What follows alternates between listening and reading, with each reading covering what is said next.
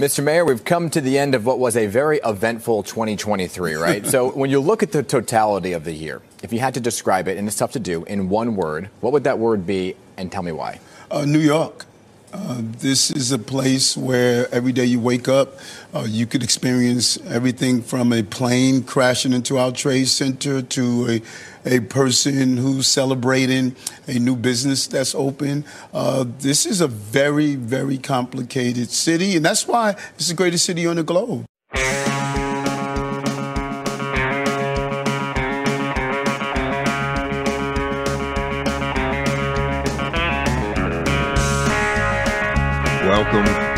Welcome, everybody. Left Reckoning 151, Gaza in 2024, elections falling flat featuring our good friend Emma Vigeland. My name is David Griscom. I'm broadcasting to y'all live from Austin, Texas. And Matt, beaming in from the greatest city in the world, New York. How you doing, friend? That I am in the greatest city of New York, where you know I'm getting my Dunkin' and I'm like I'm looking at a building, just expecting a plane to crash right into that thing, or I'm celebrating the opening of a new bodega where you can buy vape pen oil. Um, so it's very cool, uh, very great, the best city in the world, um, uh, New York. And the thing about Eric Adams is like, you can just t- you can sort of like BS BSing can get you so far. It can make you the mayor of New York. yeah. But at a certain point, you like it's sort of like the thread, the tread is you're running a little bit on bare tires, and I think that's where Eric Adams is a little bit. So it's like Eric, is there anything else on your mind than you know dealing with business owners, which is his main you know constituency that he's concerned about, and being like, oh crap, if a 9-11 happens, I'll get some of that Rudy Giuliani shine mm-hmm. and I'll be able to turn this whole thing around. you know, that's probably not too far off. oh man, well, we have a really great episode. In just a little bit, we're going to be joined uh, by Emma Vigeland, of course, and we're going to be talking about Gaza and how, in the light of everything that's happening over there, it's sort of hard to uh, get into what's going on in the halls of Congress. 24 elections. But I think before we get to that, Matt, um, you know, we, we did our bump steer of the year, which was our episode last uh, week, and we, you know, broke down some of the worst uh, characters of the year. Uh, surprise to no one, it was Joe Biden, um, but a very close runner-up was John Fetterman. Um, but all right, so we've already looked backwards, so now we can maybe look a little bit forwards. And I just have this quick uh, lesson here from a, a Eugene Debs uh, piece that I had read recently, and just to set it up uh, really quick, you know, we have to think about what this next year is going to mean for the socialist movement in this country. Um, and I think the biggest question that we all need to be considering is how to build a stronger movement going into this next year. And what's in front of us? It's going to be a fight, as always, for labor and for democracy and against empire. How can we embolden that fight? Is the big question, right? And everyone says, "Oh, we got to return to labor. Oh, we got to return to doing mass politics. Oh, we got to grow. All this kind of stuff." Like really thinking about what that means i think is important and you can do that by looking a little bit backwards at what the biden administration has meant for the socialist movement right? There have been significant victories particularly on the local and state level as more members of the dsa have been elected on city and state level offices. That has massive pros- uh, promise for the future of this movement. The embedded the embeddedness in the labor movement too i think has been one of the most exciting and important things remember, like not only these big wins for the UAW, these big wins for the Teamsters, um, but I think a narrative that has been missed is how much of a role DSA members have played within that. I'm not trying to say to take credit or anything like that, but there are people who are in, in, in positions of influence, power, volunteer positions who have been out there showing up, participating in these movements. That's real. That's the kind of rootedness in the class struggle that we need and of course, you couldn't ignore um, the, the movements against the slaughter in Gaza, right? These massive street movements and the public education that we've seen, right? So we've seen a lot of successes, right? But uh, this has also been a period of fragmentation and disappointment. The Bernie movement is over in the sense of you know being able to coalesce around a grand presidential campaign at that scale and promise add in the frustration uh, with many of the symbolic leaders of this movement. We're talking about the squad, we're talking about influential media figures. Um, the space between supporters of these movements and the leaders itself has been shown. And I think that has created a lot of frustration. And that has led us into a strategic and I think theoretical crisis in our movement And the question is, what lessons should we learn from this period and how to reorient? And there's been this fragmentation, particularly around this question, right? That has a full spectrum, all the way from everything that has happened since 2015 has been a big scam and people were trying to bamboozle and derail and destroy the movement. That's one camp. To another camp that sort of says, hey, this is the slow march of progress. We should continue doing what we were doing without. You know, I think the truth of that sort of lands somewhere more in the middle. Um, but we're seeing this fragmentation, I think, really ex- expand. And I think going into 2024, the task ahead of us has to be finding a way to revive that spirit of mass politics doing politics at the national scale, building and growing and articulating for a better future. But also, while we're doing that, not let the um, the immediate goals of our movement allow us to get sloppy about articulating the heart of uh, the heart of our critique. That all these fights that we are engaged in will ultimately be unsuccessful until we can weaken the power of the capitalist class, and the power of the working class. This brought me to a, a piece that we'll read a little bit from from Eugene Debs the leader of the Socialist Party, um, who is the most successful socialist on a general presidential ballot ever. And he wrote this piece around the time when he was running for president, um, again, uh, from prison. I'm going to make this a little bit bigger, um, but also just important to note uh, that this was written when Eugene Debs uh, was was imprisoned and running uh, for the president of the United States. Um, so the piece is called "Why Are We Not Stronger?" And he says one reason, and in my opinion, a very real one, why we have not better succeeded in organizing the workers is to be found in our intolerant attitude and ill tempered spirit towards those of our own class and our own ultimate uh, aim who differ from us. Socialists, communists, anarchists, syndicalists, and wobblies spend more time and energy fighting each other than they do fighting capitalism. Each faction assumes that it is entirely right and that all others are entirely wrong, a very human way of seeing things, but far better calculated to prevent than to promote the effective the effectiveness of organization of the workers. This next one here. There are, of course, and of necessary differences, a necessity of dis- differences between these various groups of organized workers, and these differences are wholesome, result in clear, um, in clear understanding, corresponding unity and solidarity, provided they are met in the right spirit and are made the means of promoting intelligent discussion and acquiring more truth and greater knowledge, thereby building and adding up new strength uh, to the organization. And he goes on to sort of articulate why is it that we can't have debates um, and and uh, conversations and political differences within our own movement without a, you know, falling in uh, to bitter infighting. And he says up next, personally, I have equal respect um, for all who stand foursquare for the working class and for the overthrow of the capitalist system, whether they be socialists, communists, anarchists, or the wobblies. I don't find it necessary to hate and denounce them because their method di- their method differs from mine. They may be right. I don't think they are, but I have been mistaken a good many times in the past, and I'm just as apt to be so now as anyone else this last bit here, I think, really gets um, to what we're talking about here. So I read this in a communist paper. The first thing we must do is smash the Socialist Party. The writer of that sentiment will find ready allies in Wall Street, the Chamber of Commerce, and the Manufacturers Association, and I'm inclined to think they would pay a round price for the job. More than likely, this comrade, who now calls himself a communist, once belonged to the Socialist Party. Now he wants to smash it. His former comrades are either crooks or fools, and he must now devote his time to smashing their party. He, he then adds, We know that the Socialist Party is not all that it should be, but instead of deserting it, we are going to do our best to make it a clean, viral, um, uncompromising um, revolutionary party of the workers in their worldwide struggle for industrial freedom.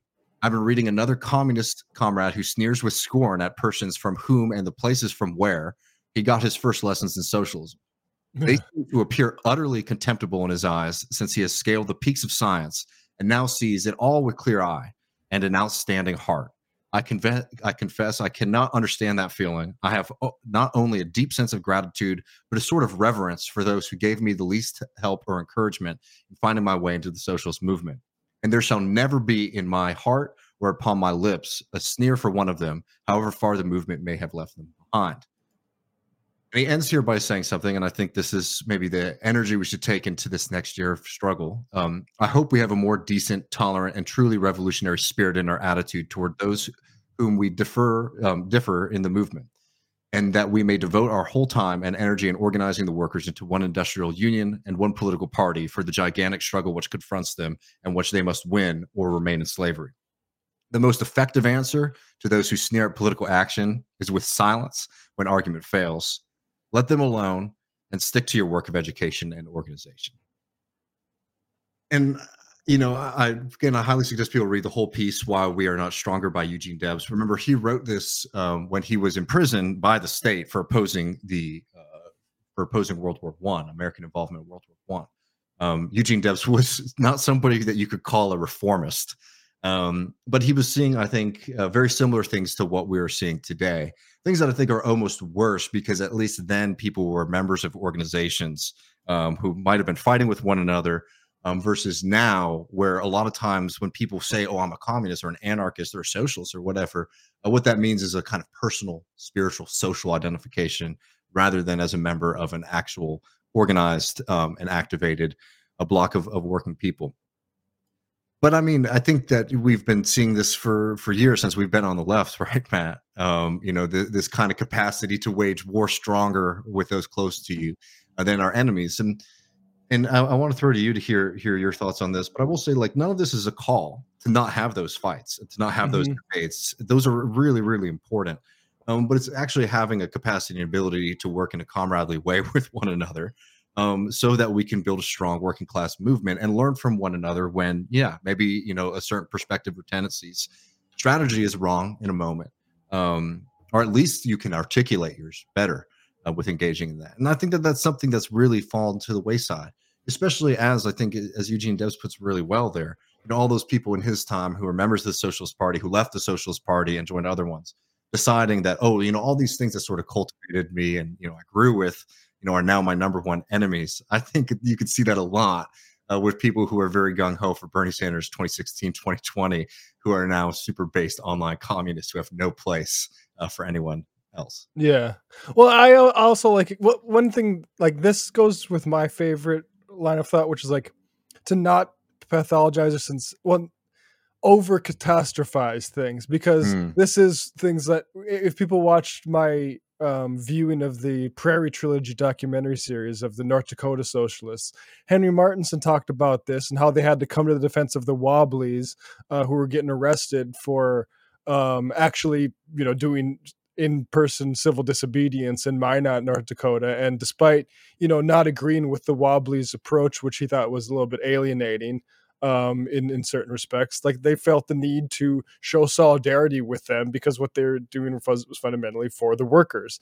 Um, and I just think like these are I, I, don't think people should get into the line of like, oh, the left sucks and look at the left doing this wrong. These are things, these mm-hmm. are waters that we have to navigate and have always had to be navigated. It's the difficulty of dealing with, you know, different people um, in like a large scale. Um, but I love uh, Debs' approach because that's how I feel. You know, I don't, I'm a DSA member, um, but you know, when people like call in and say I'm PSL or I'm a different, like, I, I I'm, I take the approach of like any of those.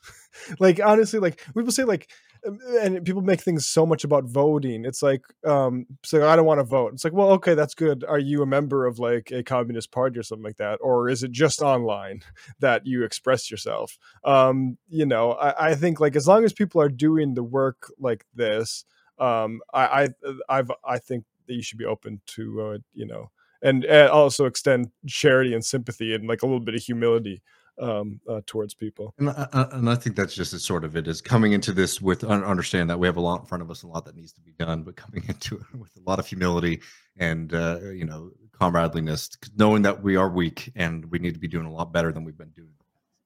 Um, but anyways, hopefully we can bring some of that spirit into uh, 2024. Um, but I think if you're ready, Matt, we could bring in our guests. Yes, I think. Uh, well, hold on. Let me get this ready. Okay, yeah, there we go. All right. Um, welcome. I'd like to Oh, I'm welcome right home. yeah, my coworker Emma Vigeland here into uh the man cave here. We got uh it's a nice day. We got sports memorabilia on the wall. We got a poker table right in the middle um Okay, for you good. Emma and also a sushi chef right there. So, you know, I mean, this is infinitely, infinitely more upscale than the Tim Pool compound. I've got to say, like, I mean, this almost has some sort of Great Gatsby vibe to it here. I mean, we have someone serving us like that. Wait, you're saying Tim Pool's thing isn't like this? I'm t- I'm saying it's not like this. I'm saying that if I had seen such a setup, and first of all, is this AI uh, generated? Because that's Yeah, it, it is. um, I asked AI to show me the inside of Tim Pool's compound, and this is what it came up with. And I guess AI is not as powerful as we thought it is. If this is, you're saying this isn't accurate, because in my mind, when I think of Tim Pool like finishing his show and talking about, you know, like uh, LGBT memoirs for young teenagers and getting like red faced about it, I like to imagine him not taking the beanie off, keeping the beanie on, but metaphorically taking the beanie off and Mhm. you know showing up to a place like this and you know relaxing. It doesn't look like that. No, it does not necessarily look like that. Although I, w- um, I will say, I'm seeing in the chat here. Is my sound too low? Am I? It's like it's a Uh, I- little I- low. I bumped it up here too. You bumped me up. um, All right. Yeah. I, I um I didn't fully test this before. But yeah, no, it it does this looks much swankier. This is someplace that I would actually consider hanging out uh at, um having a drink or two. I mean, honestly, if maybe like i- the bubble tea thing does not appeal to me. I'm not a tea drinker. Um I would have p- potentially drank an alcohol, but actually there really is very little that he could have offered that would have enticed me to stay. Um, because just the energy was really bad, and all I wanted to do was leave and call you guys from the road just to tell dish on on everything that went down there. But I did tell Hmm. you right, like there's that whole wall of caricatures uh down at the at the Tim Pool compound, which is si- it's like drawn caricatures of Steve Bannon that he signed, of Marjorie Taylor Greene that he signed. I wonder if I have that photo, honestly. Um, and then there's Oh, like yeah. a, a an arcade kind of like area or something like that. It's just that the image that you generated or that AI falsely generated is is way too like adult uh for for the t- Tim Pool compound. But what's up, you guys? How are you? Hey Emma, it's good to talk to you. Uh, Yeah. yeah. well, I, that's good. I, I I had that idea. I just I needed to imagine. Reddit, uh, Nev- Neverland for redditors, right? Neverland Ranch. a little bit a little i mean that's the thing that is just interesting is like i don't know i don't know why we don't have our like crap together and creating our own kind of compound where everyone seemingly lives together in a working relationship it's probably because we have a, a healthy relationship with what work actually means um, Yeah. and we don't need like sycophants to live with us or reside and do all of our social time with creates a little bit of an unhealthy situation i might say i must say we don't have yeah narcissistic personality disorder. It would be funny to all live in a compound with like R.M. Brown. And I do actually, speaking of which, um, th- he- he's been covering this R.M. Brown. People don't know should check out the R.M. Brown YouTube channel. But the uh, what's the good Moon Lord? Um, Mhm. I feel like things are getting a little bit tense in the compound. I don't know. I cabin that- fever maybe that's a s- compound yeah, fever uh, uh, yeah. Wait, exactly. it's in like- it's in West Virginia, right? yes it is exactly. yes it Ooh, is Yeah, that's a rough one. If you're making people move, no offense to West Virginia or anything like that, but if you're making people well- move far away, it's Uh, close to i would say so like i flew in to dulles to get there i mean not to give out his assassination coordinates or anything but, i mean he it's like 45 minutes from from dulles so it's it's close to virginia slash dc um but but it, Right. but is in west virginia yeah, people can you know do their own research for if they yeah exactly yeah want to do anything more. But uh, Emma, um, that aside, you know, uh, let's get out of the man cave, uh, sushi man cave. Um, Mhm.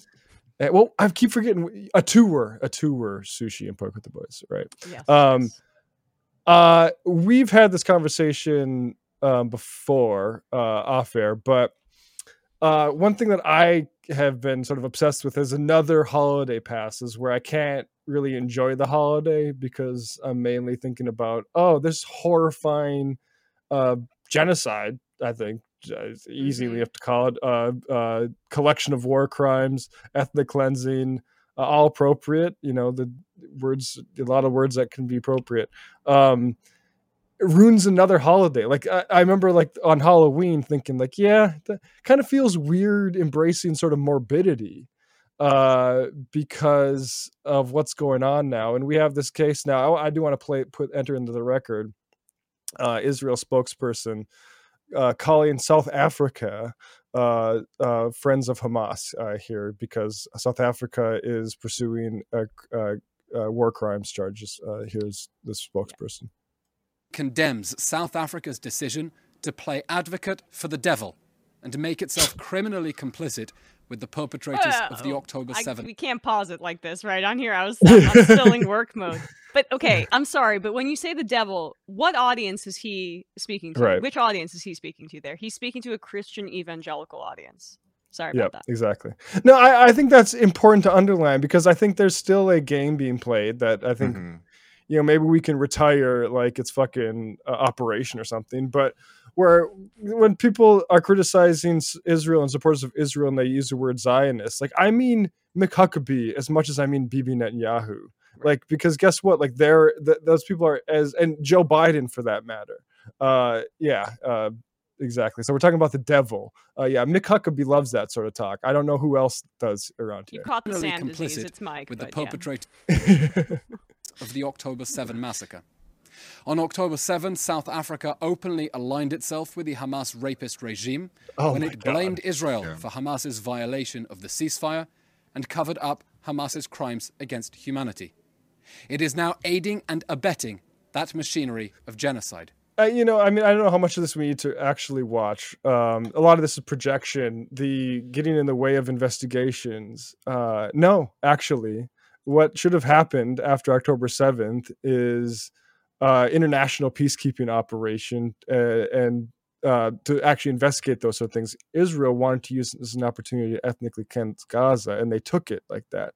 And so we don't actually have uh, the conditions for an actual investigation into anything like that, uh, including not just what Hamas did, but what Israel did in response. Uh, and as it trickles out, that IDF looks to have been responsible for a number of uh, a large number of Israeli civilian casualties itself. So, you know, that's where uh, Israel's at, and it's I I love that South Africa is leading this because uh, Israel misses, as uh, Irate Lump points out, Israel misses its old friend apartheid South Africa, mm. and uh, I would recommend uh, essay collection. I think Israel and apartheid. Um, South Africa. I think it's just called that. It's edited by Ilan Pappé.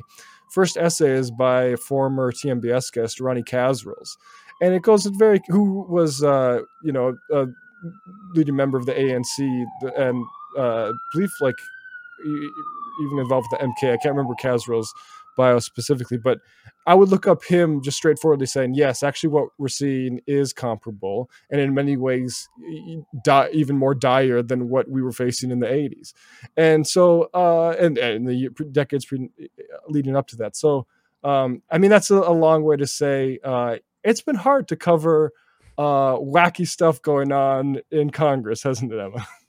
Yeah, I mean, David, you, I don't want to. I feel like I've been talking too much. So let me know if I. You're the guest. okay, well, um, so I mean, yeah, it's been hard. I mean, we've talked about this off air, Matt. Just like, um, at first, it's not about us necessarily. I mean, but we'll we can start there, I guess, in just the sense that it's so relentless, and I couldn't. Eh, I guess I I have like a deep kind of um resentment level for like people that are able to go about their day normally or celebrate a holiday without understanding that the holy land i mean i don't believe in god but at least it's supposedly central in the christmas carols that you know i'm listening to in the background as i open up a you know a purse that i got for christmas or something like that is currently being bombed. Um and basically, minimum, we have 22,000 dead at this point. The presumed dead figure is 30,000.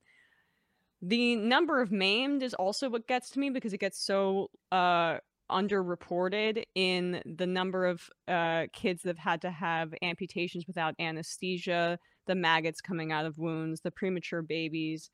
um, dying and decomposing, the just like quotidian humiliation in the West Bank, um, the stripping and humiliation of any male that's essentially presumed to be Hamas at this point um, by the Israeli government, and then you have the Western press saying like this is what Israel claims. It's just Mm. tiring at this point. Um, but uh, of course, it pales in comparison to anything that anybody is going through um, as a Palestinian American, let alone, of course, like as a Palestinian. So it's just crazy to me how right wing thought and train of uh, and propaganda works so similarly, even though Israel's a different country. Although, as I said earlier, I think they're trying to appeal to a Western audience. Um, now that they call it a genocide, I I would love for that spokesperson to actually come up with some sort of factual claim as to how Hamas or Palestinian people are in any way committing genocide against Israelis. They're trying to evoke the Holocaust. Um, and I think you often, which is cynical, and I think Holocaust revisionism, which Netanyahu regularly engages in, by the way, by, you know, Mhm. he, he spread a conspiracy theory that the Palestinian Grand Mufti gave Hitler the idea to exterminate. But he's been saying that for years, by the way. You know, Totally. I mean, that's Holocaust. That's deeply, deeply dangerous Holocaust revisionism. And this is the person, you know, these are the people leading the country. Um, but I, I to, to you, you kind of touched on it earlier, Matt. The term genocide, there's a reticence to use it, I think, um, because there's like this, I, cultural or Western association. I think twofold with these two with two things. One, people think of the genocide as equal to the Holocaust only. Um, Mhm. Mostly in the Western conception of what genocide is, let alone like the genocides we engaged in, like in Cambodia, or I mean, we could we could talk about the the the the United States' role in genocide historically, but there have been met. I mean, we can the Armenian genocide, the you know what what is uh, in Sudan or in the Congo, like there have been genocide is a, a part of human history outside Yeah. of the hev- the incredibly industrialized um wide scale massive horrific atrocity of the holocaust where 6 million jews were were exterminated there are genocides of different scales the the thing that sticks out about the holocaust in many ways is because it's in europe and also of how efficient it was not to you know and, and or not efficient Industrial, yeah. industrialized is a better word for it um so like in the western imagination they think of the holocaust as this one thing or, or genocide as this one thing where and as a historical event where it's only look looking backwards people read about genocides in history as opposed to when they are ongoing and and happening currently and i feel like it's deeply important in understanding our history to be able to call out crimes of genocide in the present in order to prevent them from turning into full-scale genocides eh, of of the scale that we're talking about here. So Yeah. I don't fully understand the hesitancy to use that term to be honest with you. Well, I mean, sorry, David. Uh, uh, uh, we've been going back, but like that. This is why, like on October eighth, I remember saying, like, as somebody from uh, occupied Sioux territory, uh, and Mandan and Hidatsa and Arikara, um, I am fully aware of yes, this is actually the way that this land was taken was the exact same way that Palestinian land is taken, and it is with the extreme propagandistic focus on certain atrocities that are committed by the occupied population uh, that you, whose land you're trying to take, and you will use whatever media you have. Back then, it was pamphlets and newspapers and telegrams. Now it's the internet, and you will use that as a way to use it as an extermin. Like terrorism is not an existential threat. People kn- knew that after 9-11. Actually, this is it's really our response to this and uh, w- that is the real threat. But some people don't see that as a threat; they see it as a opportunity, actually, which is exactly what Israel did with October seventh, and which is why, like, as this has has developed, uh, I still can't get over certain people saying Israel would never bomb a hospital. It's like, do you even know what you're? y- y'all don't even know what you're commenting. on. I mean, Yeah. that's the, that's the thing that I think has been like, I, I think is just really important to just highlight again and again and again. Is that like what we're seeing right now with like the ridiculous statements from Netanyahu from the Israeli government? They're not new.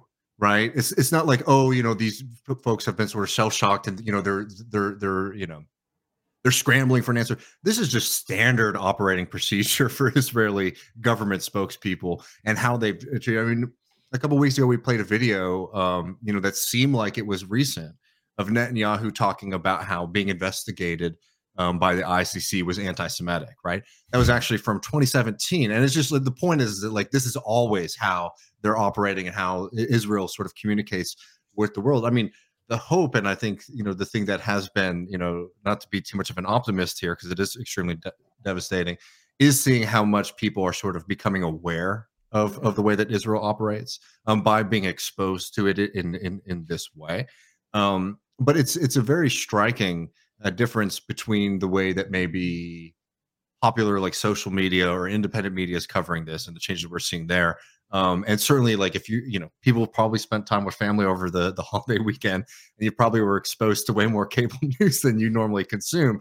Um, and just seeing oh lord this is still how they're talking about this right? Still it's just con- constant coverage of october 7th as if one that event um, has just been ongoing for three months. No what has happened since then has just been a mass scale slaughter of palestinian people in gaza. Um, yeah, it's just this is something that is just deeply rooted in the way that Israel sort of operates and, and, and communicates with the rest of the world. Um, and and I think that uh, you know it's, it's absolutely critical to recognize that this is something that is just deeply rooted and not like a trauma response or stress response. No, I mean to your point, like even in that clip, he says he calls it what the the rapist regime. Um, Yeah. Is he referring to Hamas? Like, Yeah. I mean, we have to also not to trivialize the possibility of sexual violence having occurred. Um, I, I think as a woman, I would never do that. That's horrific.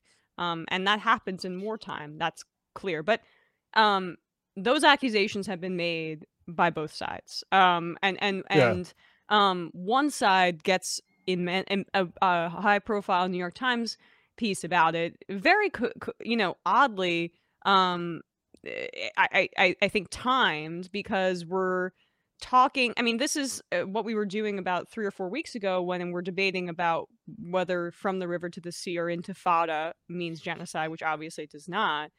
How can we bring the conversation to a different place, whether it be backwards facing towards October 7th, and then we evoke images of very scary Arab men raping white passing women? Or can we make it about college campuses and college univer- or university presidents? And like, I think that people's media literacy about these kinds of things, let alone foreign policy media literacy and the lessons that we did or did not learn from the Iraq War, it's so much lower among liberals that normally I feel like have, or at least when it relates to Trump, will try to have a critical eye about some of these things. It is all taken at face value, and it's just like trudging through mud to get to the gen. The, the, the- I mean, okay, fine, the genocide or the mass slaughter of Palestinians, um, the at least eleven thousand children that have killed been killed, and you know, Yeah. people will say, well, we could we can focus on two things at once, but can we really? Can we really? Because when we're giving equal time to a conversation about a slogan, it it equates it, it- still uh, bolsters this false notion that these are two sides and that this is a war as opposed to a one-sided mass slaughter. Yeah, you can't uh you you can't um Oh, I was just say, um, uh, lone uh, wander. I feel sorry for the Palestinians, but I don't know if they should have started October seventh as they did. But I know they're desperate as the Israeli response. I mean, uh, my thing with that is like, first of all, they tried uh, peaceful protest as you were and got shot like fucking prairie dogs uh, on a March go of on a hill. Yeah. Yeah, so like, um, I, I I think that sort of like I don't know what they should have done. You is- live in a country where like BDS has been made illegal state after state, exactly. right? It's- you know, it's and not BDS, relevant. BDS is not even to overpraise it, right? As like a strategy, who knows if it's the best one, if it works the best, but like that is like the nonviolent strategy, like par excellence, right? It's just like Yeah. straight up, we're not buying anti-Semitic. products, Yeah. you know, and yeah, Yeah. having so like nonviolent resistance is you know not allowed, and at a certain point, it's very clear. It's just resistance is not allowed. I'm sorry. Like the truth is, um, so uh, well, to bring it back a little bit, um, flattening uh, urban area is not justified if there are rapists in there. Um, and in fact, attacking a uh, concert is not justifiable um, uh, just because there are people there you don't like. But it is important to emphasize that Palestinians have a right, not just morally, but under international law, to resist occupation. They do. And that can lead to violence. Now, my understanding, listening to Hamas spokespeople, and you do not have to credit their words as much as you have to credit IDF people. What they say is that their plan was to hit targets like the IDF uh, and to, sort of places like that, and they achieved more success than they uh, had bargained for because guess what the IDF was doing? It was helping land grabs, and so The uh, West Bank. and so yeah in the, in the west bank so eh, eh, yeah and you know what i think probably uh uh I would like to see war crimes on all sides uh, looked into by an international body. The way to do that was always and is always a ceasefire, Mhm. and then a, a forcing of both parties to adhere to international law, which Israel is foundationally opposed to, because that would inc- involve a lot of Palestinians getting the right to return to where they are refugees from. And Israel is foundationally is not willing to do that. And so we can have all these conversations about, ooh, what's the Harvard plagiarisms going on, this and that. It's all designed. It's all designed to obscure that that's the reality that Israel is trying to impose on that part of the world right now. Yeah, I mean, I, also think it dovetails nicely with what you were saying earlier about the um, claims from the Israeli government that it would be disrespectful to the victims to look into the accusations of, you know, rape and what happened on October 7th as well. Which to me, I mean, we already know that the beheaded babies thing was not corroborated by any evidence. Um, when you hear that kind of talk, like any other country that was getting coverage in west in the western press that would be met with skepticism but we're still and look it's they've improved i understand like i, I do think that like that new york times forensic investigation into the indiscriminate bombing of what was designated as safe zones like that's good stuff. That guy eric uh to- Toler i think is his name or maybe he's the washington post guy i forget. But um you know they're better than the cable press the print media i guess. But it still is frustrating too like the the Israeli press gets it better, even when they're not necessarily um, covering Palestinians in a sympathetic way. The nuts and bolts of what the actually far right government believes in Israel, there's still this incredulity here in the United States because it's like right. Israel's this mythical land with religious mysticism for not just Jews but for Christian Zionists in this country. So it's like it's it's like you know Hogwarts. I mean, it's it's this it, it, and and so they they don't even think of it necessarily as a place that could have someone like a Donald Trump running it, and Netanyahu's far worse than Donald Trump, and the people in his and they're more uh, you know ideologically fascist um and terroristic and they've been entrenched in there as has that ideology within the Israeli public um for decades at this point to what David said was saying like the the this this is of course not something that started on October 7th or even you know a year or two before it this is the natural culmination of a heavily militarized settler colonial project Yeah, and you know there was all this stuff when Trump was president about um, look at what this is doing to our credibility.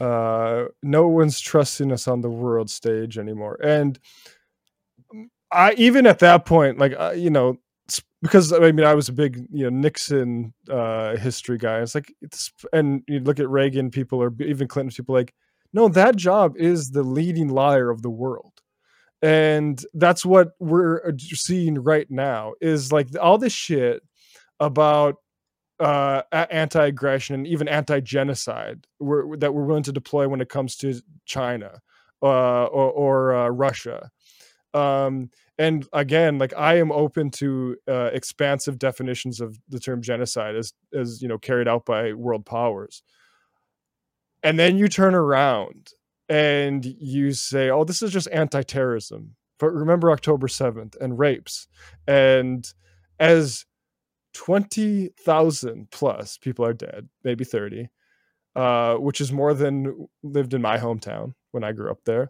Uh, 50,000, uh, which is about as much as Bismarck in North Dakota, the nearest big city to me, maimed. Uh, not to mention everybody hungry and their lives fucked. Because guess what? Every university and a lot of mosques, those are all smithereens now.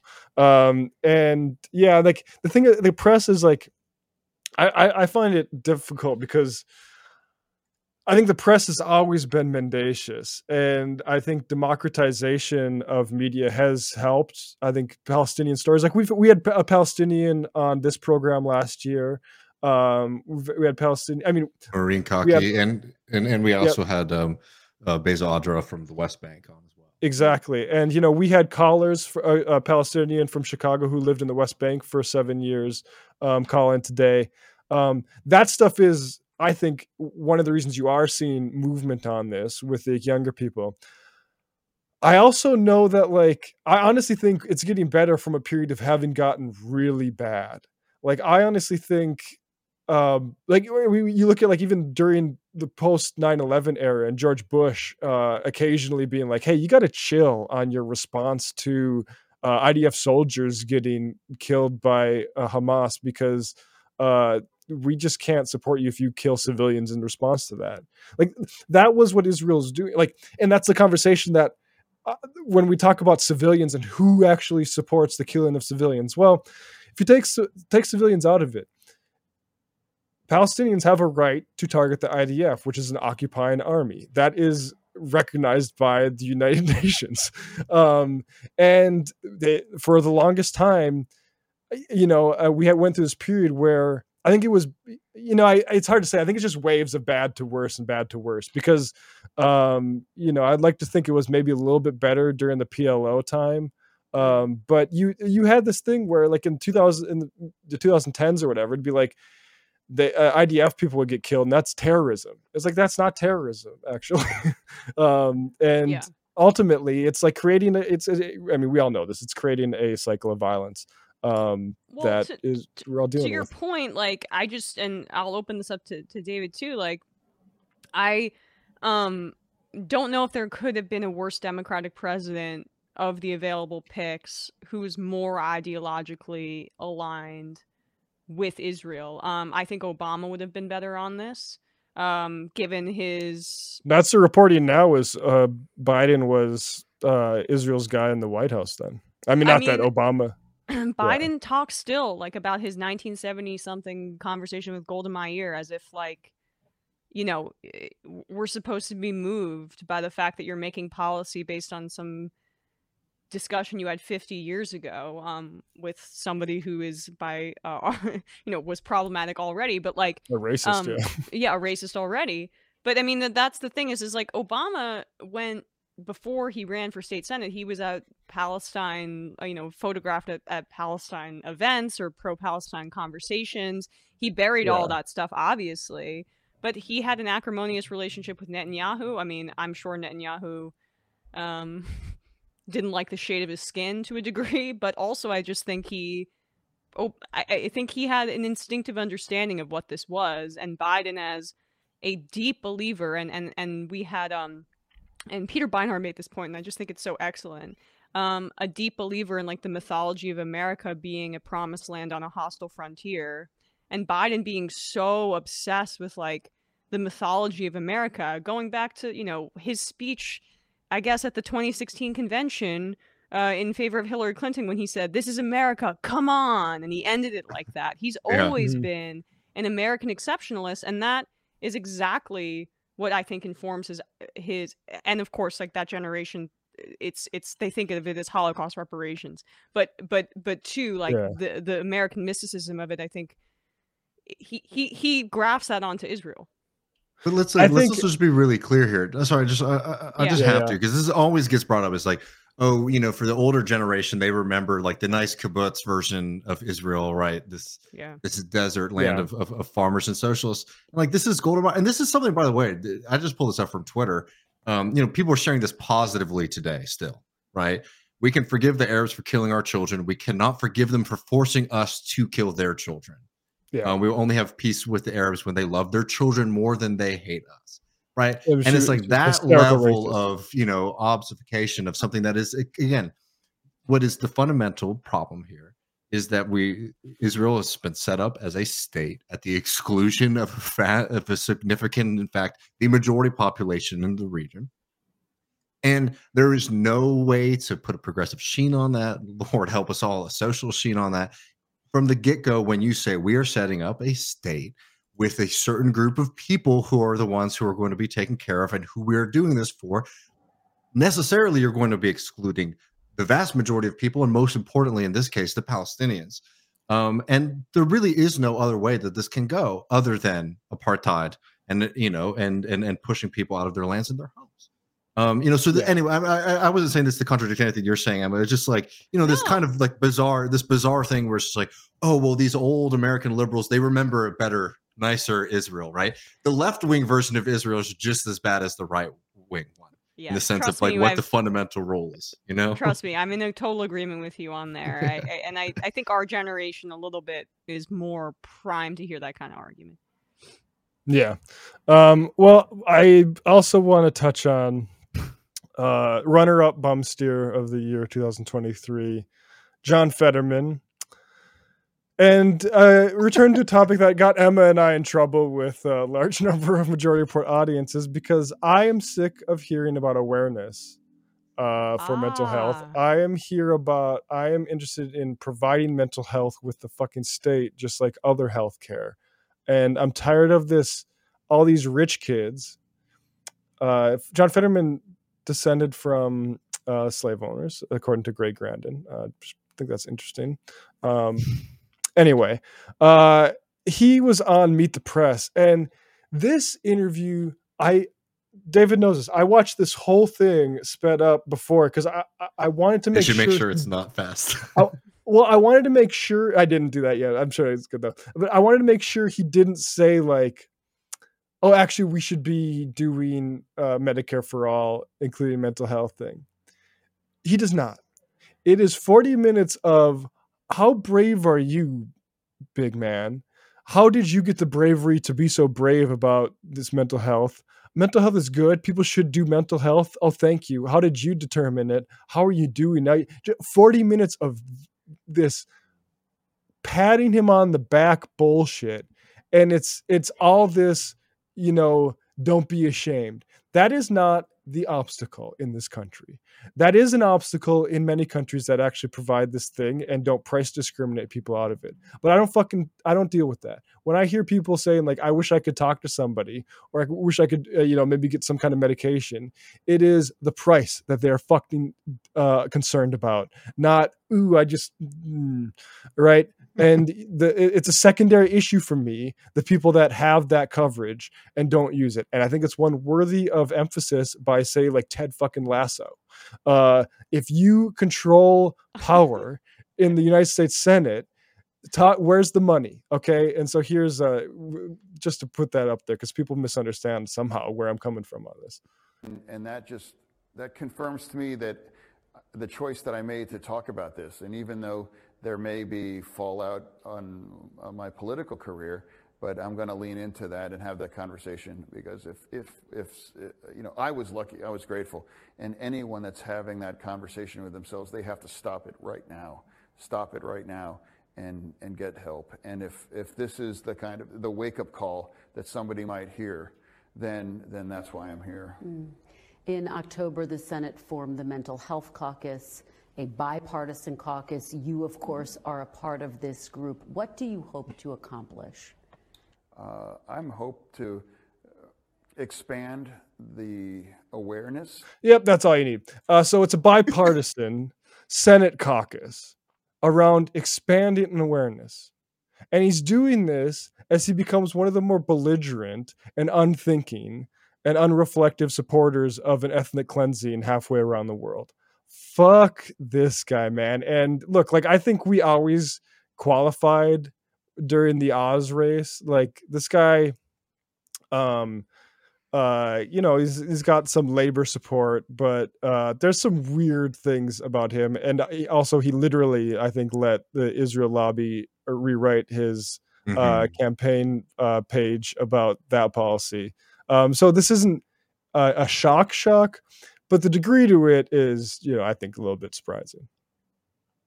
Yeah, I mean, it was a very quick turn, and I think we've noted on the show that uh, he is not up for reelection for quite a while. He's a six-year term, and he got elected in 2022.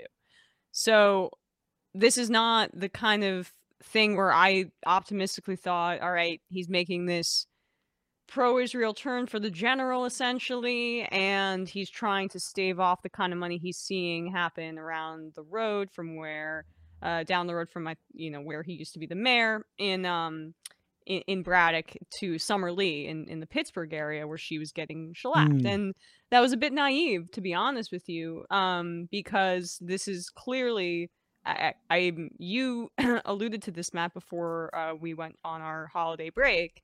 Um, the fact that you feel like this is some sort of Sinema kind of turn, and this is like the exact kind of politics that someone like her tries to promote, which is the something like a, awareness, right? Or bipartisanship around like a, a some like a wet fart or something like that, and we're supposed to all cla- uh, clap and, and feel happy about that. But um, w- those kinds of terms like awareness or um, you know, coming together or getting the word out there when they come from someone in government should really raise alarm bells, which means like I'm not going to do my fucking job. Like I'm here to be a mascot and I'm not going to change anything meaningful. And so like Fetterman sidestepped Medicare for all in the general as well. He Mhm. also, um, you know, eh, of course, with the Israel stuff, those were some of the red flags at that time. At that point, but now he's kind of making a turn to not just being some sort of middle of the road Democrat, but actually somebody that might be a real obstacle to any kind of leftist progress. And for this, his this turn of him of his is the exact reason people get disenchanted by po- politicians and by politics and Mm, don't want to yeah. engage in it because um you just look through his twitter history and search the word progressive. Dozens dozens hundreds of times that's what he identified as. And now that he's gotten into power he says he is not that. And so you know for people who maybe have a more electoral focus, political and, and that was me in the past for sure you know um, but people who are just starting to get interested in politics and see things through an electoral lens this is the kind of thing that will get them to disengage entirely and that's what i think is so like gross about this in, in, in many ways You know, I mean, I, I, I'll just say two, two quick things. It's like one, the the the fucking awareness shit. It's like that is just such like elite politics, and it's like with politicians or just rich people, right? I mean, you know, um, there's a whole cottage industry right now for like rich folks to sort of unwind and relax and.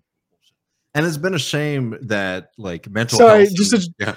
D- it- This reminds me of like the Jonah Hill, where he's using like all the therapy speak to basically control his girlfriend from not being a surfer girl anymore. It- Like yeah, that, like it, it also reminds me i'm sorry again of real housewives when i watch it and they're like we're going to a scoliosis awareness charity and it's just them like the an opportunity for them to wear an outfit and go and like Mhm. get get some free drinks but anyway keep going No, Yeah. no, and I, I also totally like. Here's the thing: is like there's like actual like taking care of like mental health and, and these things, which should be a, a right for people, and it's something that is vastly neglected in this country because of cost and access for normal people to have access to those kind of things.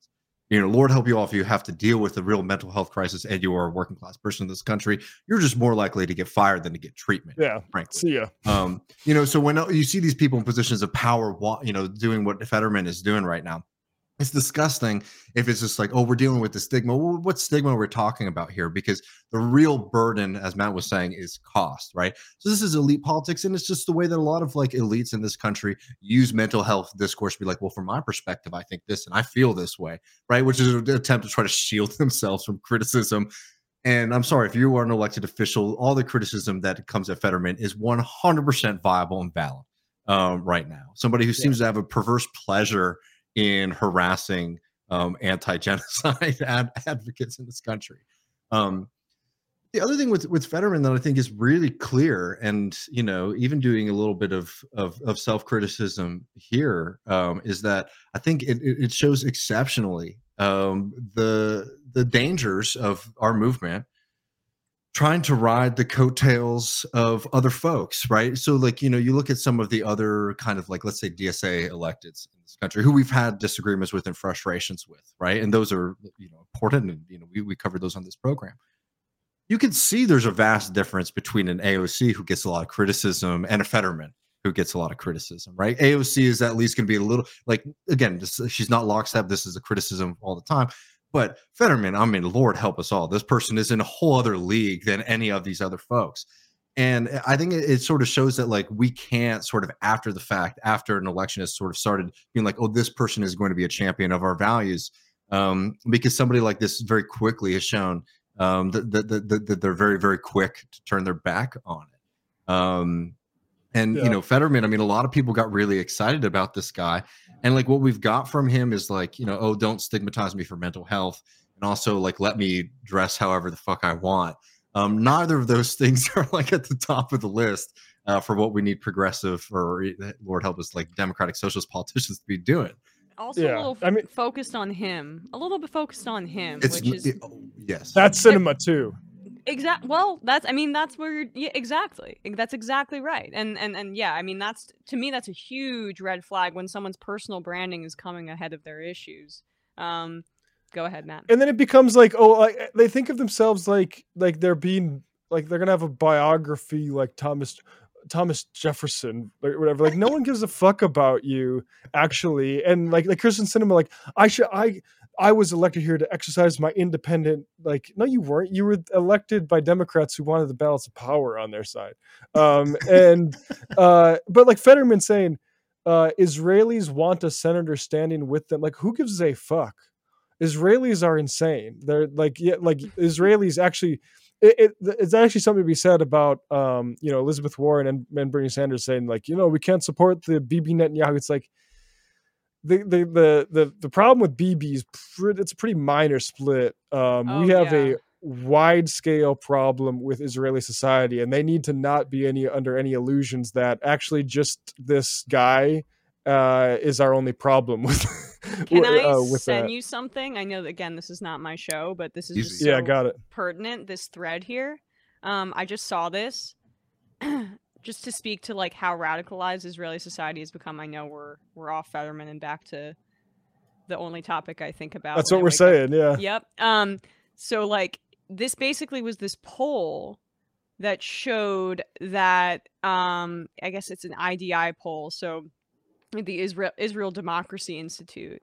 And um they asked the US is demanding Israel shift to a different phase of the war with an emphasis on reducing the heavy bombing of densely populated areas should Israel agree to this demand.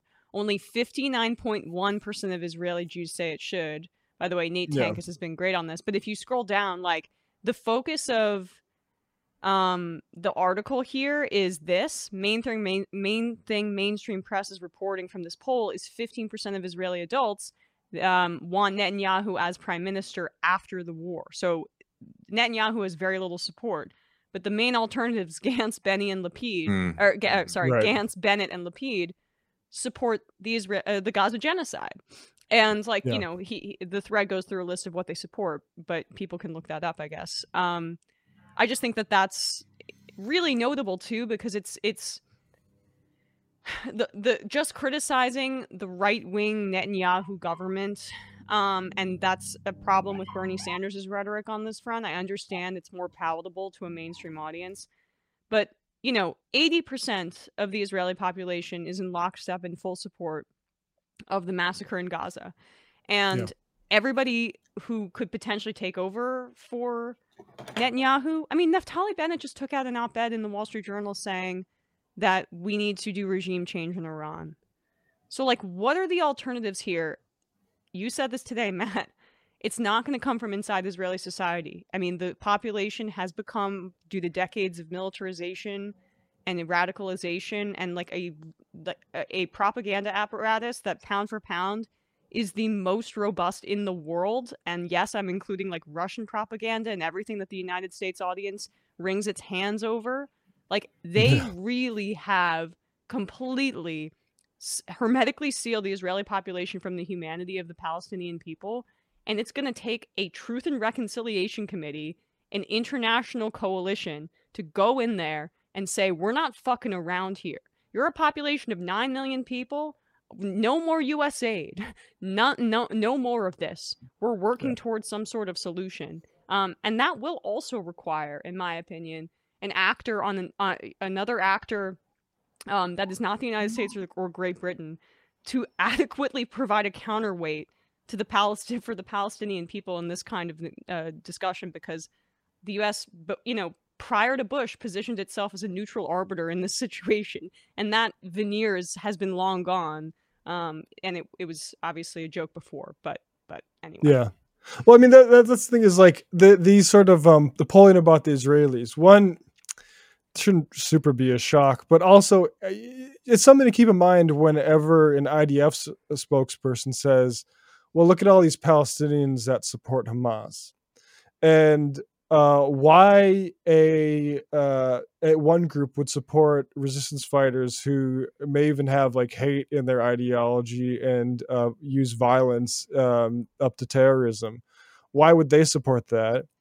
The answer that Sam Harris would say is to look into their holy book or something like that. And uh, it's the same thing, same reason why you don't look to the Old Testament to find out why Israelis are acting that way. The answer for both is this is a settler colonial project which is fundamentally violent. It's about gerrymandering the Holy Land for a certain group of people at the expense of others. And yeah, this is what's going to happen about that until the world um and like the world is pretty aware of that. Like, you know, the UN has always been actually those Palestinians should have the right to return to their villages that they were uh, removed from. Like, some of this stuff is not actually uh, is not actually um, controversial. But I think did I just freeze? So I'll let somebody else talk. c- we can hear you but Yeah, I Okay. can. no. Not to us, yeah. Um, but No, yeah, but, I mean that's yeah. that's where we're at. and like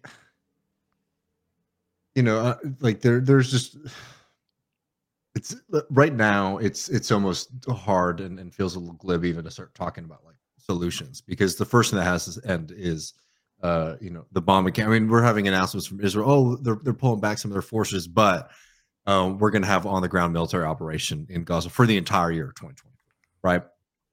In the states I, I think a lot of liberals have become fairly uncomfortable uh, with what's happening with the israeli government um, but because as, as we were sort of talking about earlier almost all of it is sort of like netanyahu netanyahu is the trump of israel and if you get rid of the trump of israel then you know things will get better. And as, as you were just Literally pointing out these exact conversations yes. And you know and and and no it's just like netanyahu continues to maintain support in the country. I mean i think that he's probably finished because people are mad at him for the failures uh, on the security side that led to october 7th so if if he does lose power it's not because people are upset with the bombing campaign. It's because they think that you know the, the prison wall should be taller and more well guarded. Um, but you know, with American liberals, it's like there there's nothing that the Israeli government can do at this point that move them. I naively thought that when Netanyahu came and gave an address to Congress against Obama's orders, that that might actually change some dynamics. Whew, that was wrong as hell. Um, you know, people were mad. There was maybe an op-ed in the Washington Post. Oh, he shouldn't have done this. Um, but almost immediately returned to the embrace. You know, Um, I, I, I- just to, on that note, like the Pod Johns from Pod Save America and Tommy Vietor, honestly, not as bad as you'd expect on this. And I honestly think like that did have an effect. It's just like those guys are only so powerful. Like Obama, genuine progressives. I don't know. Like if they're not working for Uber, you might have a chance. Um, Yeah, yeah, no, to- I mean th- those guys. I, I, I, uh, I uh, met that guy Tommy once, and like I thought he was so nice, so I'm kind of biased to get for in his favor. Um, but that's just, uh, but uh, like generally, I, I think it's like the the argument really does stop at Netanyahu for the most part. Um, damn, I had something I I had on my mind, but I'm on like show Well, number three at this point. I know, Um, and I do appreciate you. you no, no, no. I'm having a great time. Uh, you keep talking; they'll come to me. Well, I, I, I'm, you know, I'm. Let me. I, I have a question to ask you, and I just, but before that, I maybe want to paint the picture. Um, early on, um, in in in the bombing campaign of of, of Gaza, um, we had uh, Cockey on the program, who's a really great activist in San Antonio area area. And you know, side note too, like again, like this is a very dark and, and depressing time, and and I, I don't know why I keep on falling into the role of trying to be the ever optimist on things. What gives me strength and and, and hope has been uh, the refusal of a lot of Americans to sit by and let this happen. Uh, you know, I went to a, a, march here in Austin, Texas, that was in the thousands, one of the largest uh, pro-Palestinian demonstrations, certainly in, in, in Texas, but even in the country. Um, you know, and having that happen here, you know, in the face of our right-wing government, all that stuff, like that gives you a lot of inspiration uh, for for what's next. There's been a lot of great work all across the country, but also in Texas on getting city councils, uh, you know, to put out statements um, in opposition to the, bombing campaign. But going back to, to Marina, just like in general, talking to, to Palestinian Americans, you know, you hear all this stuff from folks like Fetterman. Well, the Israelis need a voice in American government. I mean, what message do, does an Israeli American get from the United States government right now when you have Joe Biden on camera denying the death tolls? Uh, when you have people in, in positions of power equivocating, saying end the occupation, uh, free Palestine, saying that that's anti-Semitic um, you know what message is that sent to them about not only the support in the government for them but just the recognition of them as americans too you know like as as as equal citizens to the rest of us i mean it's been absolutely disgusting uh, to watch and joe biden has been the ringleader of of, of this and i'm i'm curious emma what what your thoughts are on this about people who you know, are operating from a position is like I can't, you know, back, uh, you know, a, a Biden in 2024. Um, this what what we've seen right now is too devastating. Um, you know, the whole harm reduction strategy. Uh, you know, uh, when you see the context and what the what the actual reduction means, doesn't seem like enough for people. I'm just curious, you know, on on, on your thoughts. Um, uh, you know, on on, on that yeah. question. I wish I had more coherent thoughts because, like, before this, I would have I've said that I'm voting, you know, for Joe Biden. I had said I'm voting for Joe Biden and um in New York just because like I'll say it on the program and I want someone in Wisconsin or Michigan who hears what I have to say to also heed that example for the most part. Um and I want to live by it for, and vote in New York in the way that I would want my brothers and sisters in other states to vote in order to mitigate harm. But I um, I literally I think about this every day, like right now. Um, because I'm I've never in my life um had such a diff you know I I had such a moral question about my vote. Um and I think it'll become clearer in the months to come. That's really all I have for you to be perfectly honest because I've I'm probably a little bit more lib than you guys, and that always has been my philosophy. But I'm feeling a little shaken in that, given my, you know, my passion about obviously like the Palestinian issue, as they call it. Um, mm. I know mm. that's not a great answer, but I did remember what I was going to say earlier because if, if that's okay with you, Dave, if you don't mind, if I ask this question to you, can you hear me? Mm-hmm. Yep. Okay.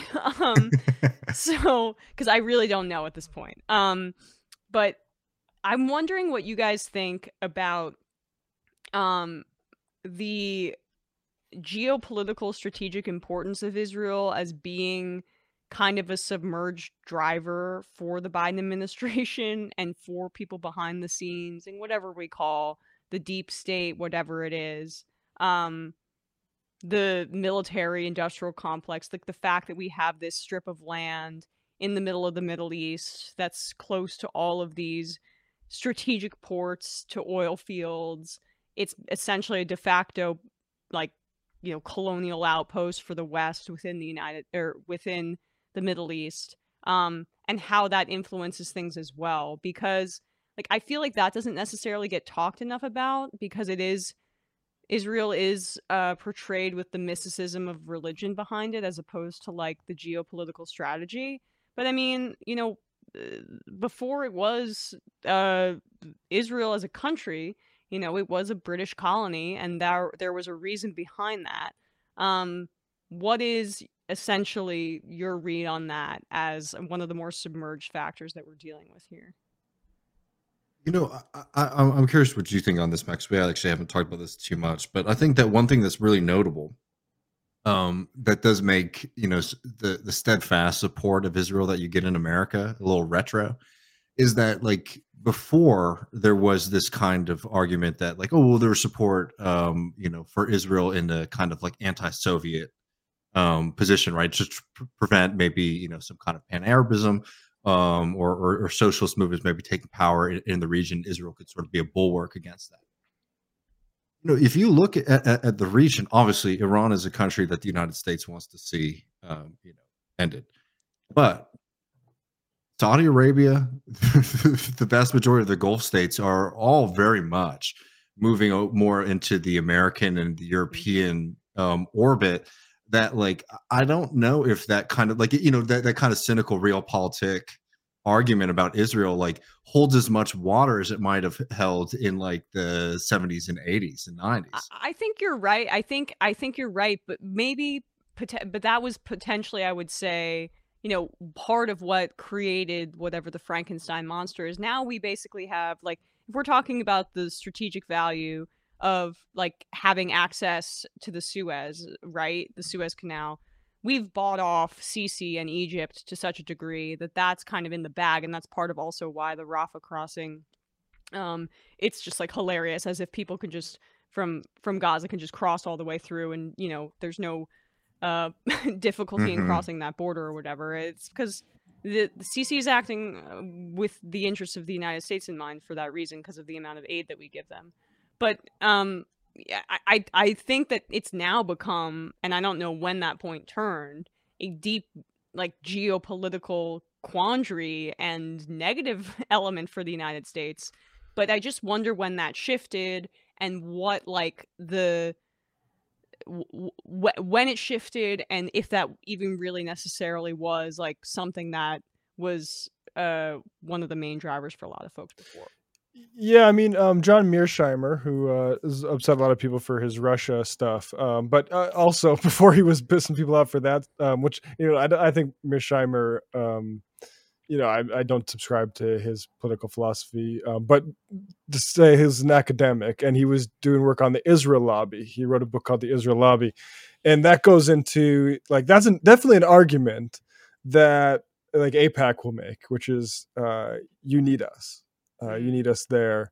Uh, you, you you want us on that wall you need us on that wall sort of thing. Um, uh, but as you know mearsheimer and his co-writer point out like in during the iraq war is kind of actually a big problem. They needed israel to really stand down. That's why you see some of george bush being like hey uh, chill israel because you're going to make us look like we're trying to conquer the world if you start acting up because people like interpret your actions in a way that they don't quite interpret ours yet.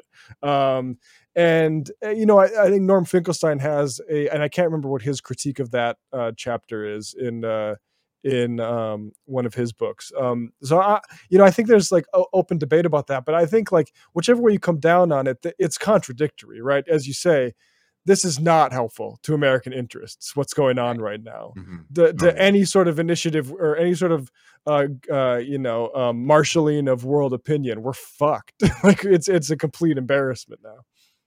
Yeah, totally. I mean, and I think it's also notable that you see very different leaks coming out from the State Department, or like I think a a, a, a shift in like what how Lloyd Austin presents publicly about what he feels about Israel versus what Blinken and Biden do, which is like full on Zionism. Um, and I think there's just like a recognition in the Pentagon that this is actually quite disruptive to whatever you know U.S. strategic interests are in the region um, mm-hmm. at this point. And so it's that at the point at this point, like we just come back to it. It's ideological for Biden, and that is actually quite scary.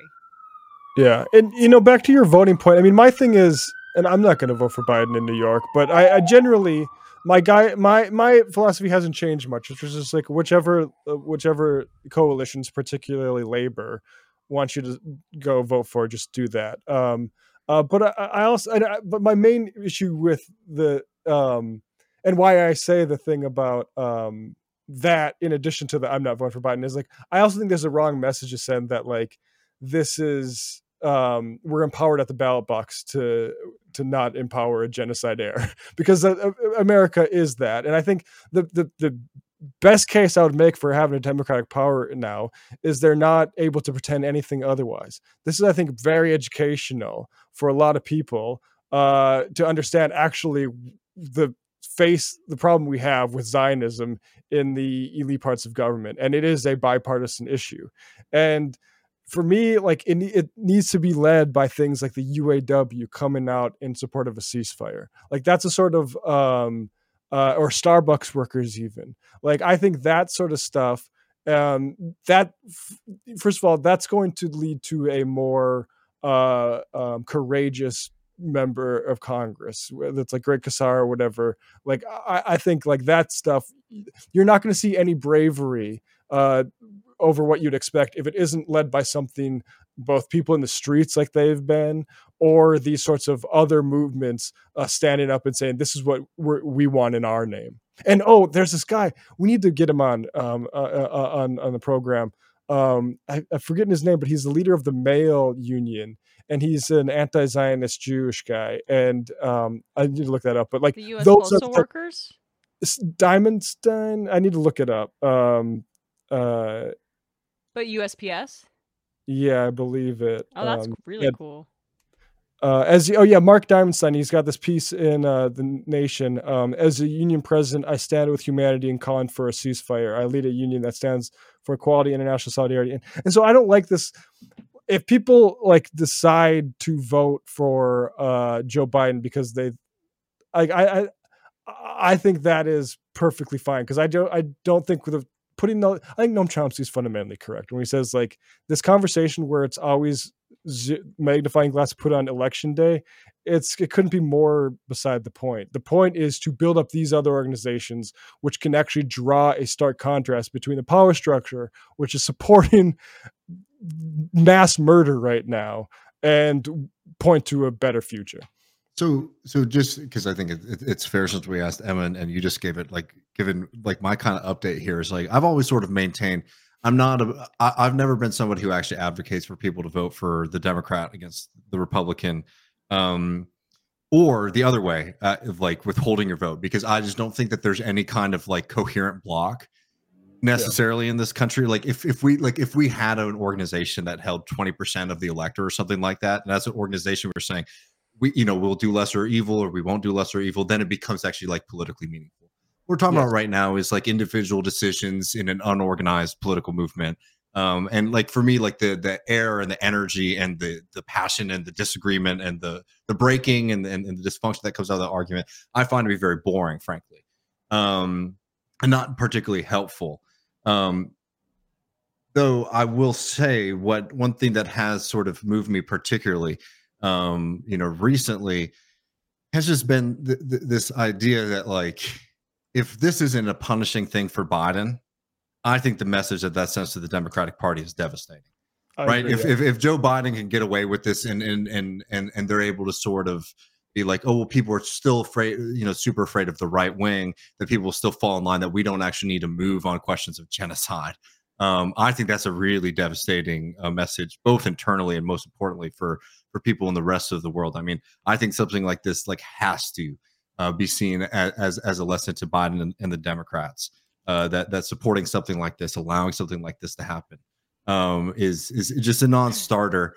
And yeah. and that's sort of where I've moved from being somebody who's sort of passive about it generally and just sort of whatever people do to moving maybe into a more of a strong camp of saying like I don't think that my, my skepticism I, I, yeah. my skepticism is just that like they don't the democrats don't really learn any lessons anyway right. about anything um in that in, in when they lose elections um and usually the lesson is to move more towards the right like Biden has the lesson of, of 2016. Sorry, Emma, but the lesson of 2016 wasn't that people were fucking sick and tired of the shitty recovery that Obama gave us.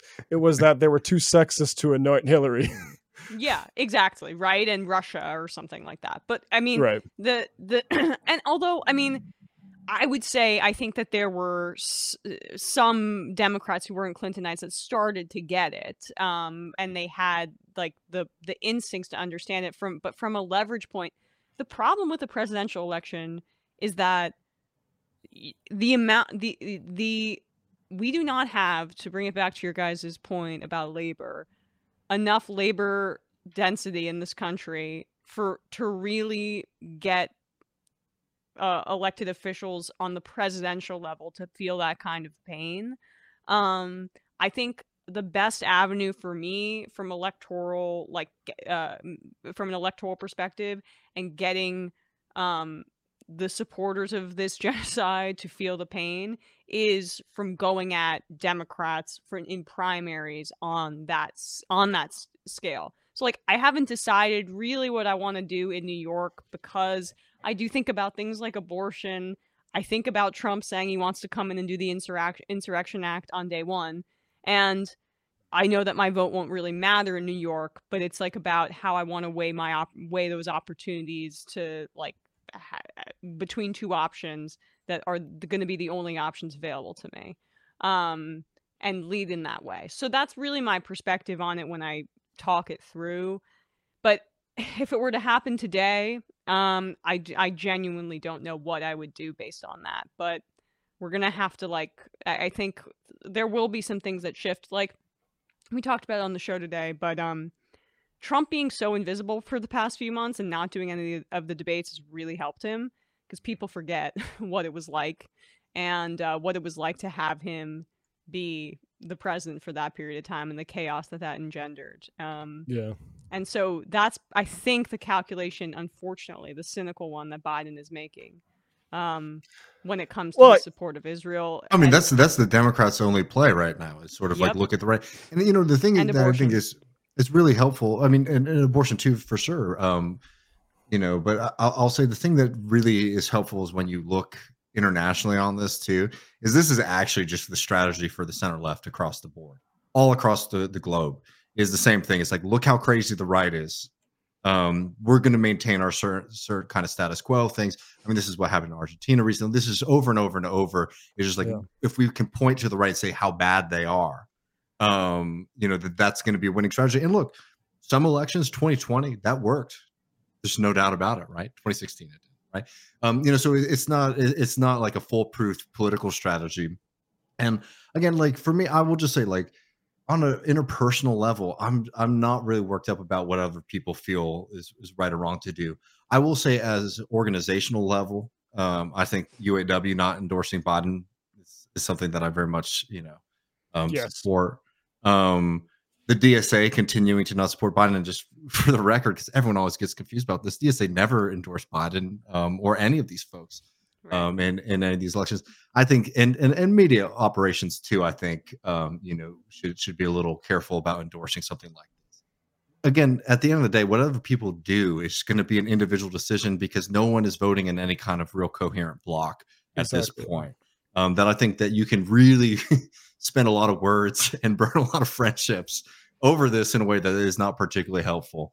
Um, but for me, more and more, and again, in it's the opposite of y'all in, in New York, but in Texas, it's the same kind of thing. The, the result is, you know, and, and, and Cornel West, somebody who I have a tremendous amounts of, of respect for, um, you know, who might be the person who I end up voting for, you know, that wouldn't even be a, vote in the sense of, of thinking that that was going to do anything either. Um, and I think that th- this is the thing that makes nobody happy, right? Because people who are sort of you have to vote for the Democrat, um, or else you're basically supporting the right wing or get mad at you, and then like the people who are like, well, our vote is our opportunity to express ourselves politically, get mad when I say I don't really Yeah. think it matters. But um, Exactly. that's sort of where I'm at right now. Yeah, well, and I can predict. I can predict my mission is going to be the same. Uh, if Trump wins or if Biden wins. If Trump wins, it's yeah, motherfucker, don't support a genocide if you want to, and do actually something on student loan usury if you want to turn out those voting blocks. If uh, if uh, Biden wins, it's well on balance, like labor supports you, and also the the other people aren't any better shakes on Israel, and so like like the the message is just still the same, and because like ultimately it's not we're not authoring the outcome in any real sense anyway because we don't have that coalition.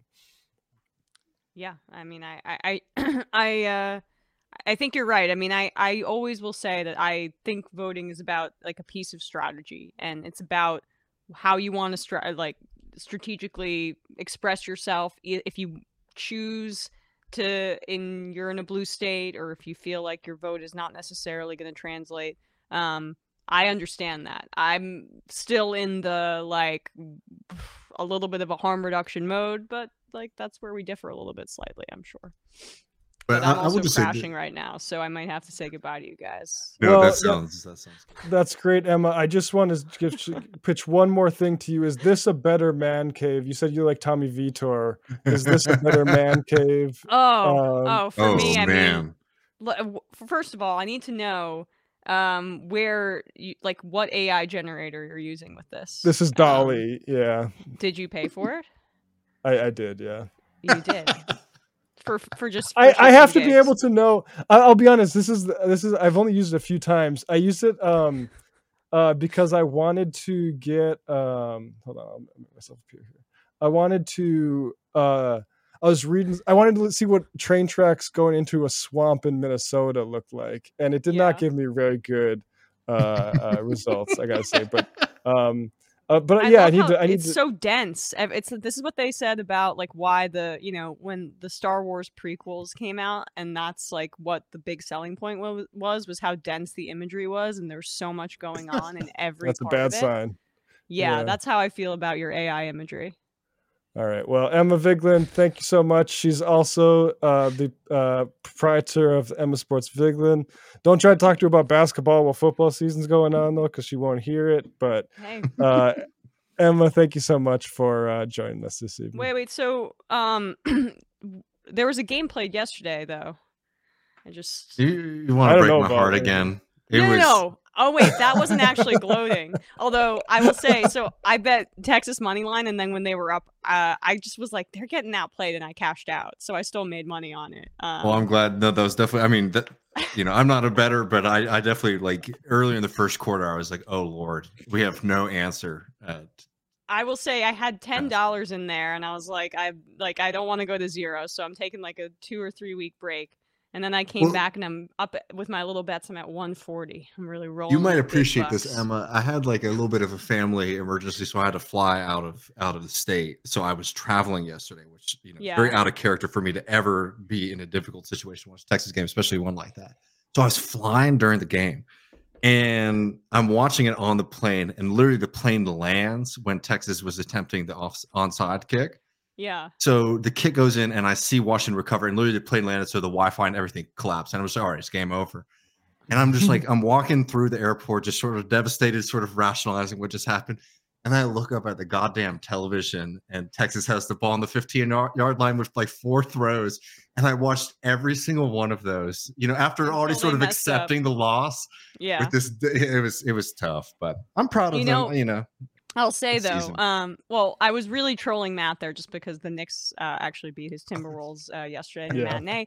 Um, but but but uh, Michael Penix, like you guys lost to, he's my um he's my guy now. I'm uh, lefty lefty quarterback, big rocket arm. Giants picking at number five. Let's go. Oh, That's what I want. All right. There you well, what's very exciting is the Cowboys are going to win the Super Bowl this year. So Oh yeah, it's Um, your year. It's your year for sure. Mike McCarthy, he knows what he's doing down there. Emma, Appreciate thank you you so much. Yeah, Uh, seriously, yeah, I thank you. appreciate it. Thank you Yep. guys. See ya. See ya.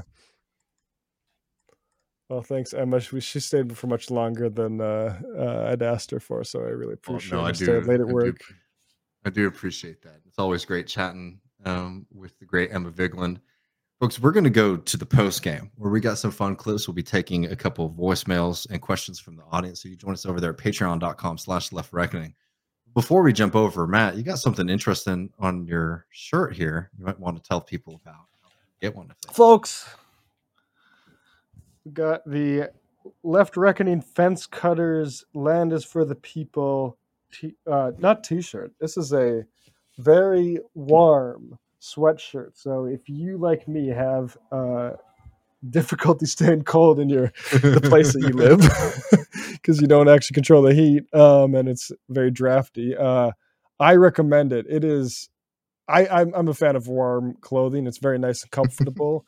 uh, you don't need even need a blanket uh, when you're uh, out lounging on the couch with this thing on. So uh, yeah, uh, what's the leftreckoning.com slash store?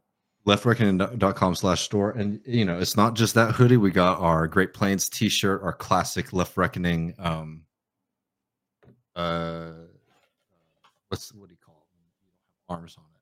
Tank top.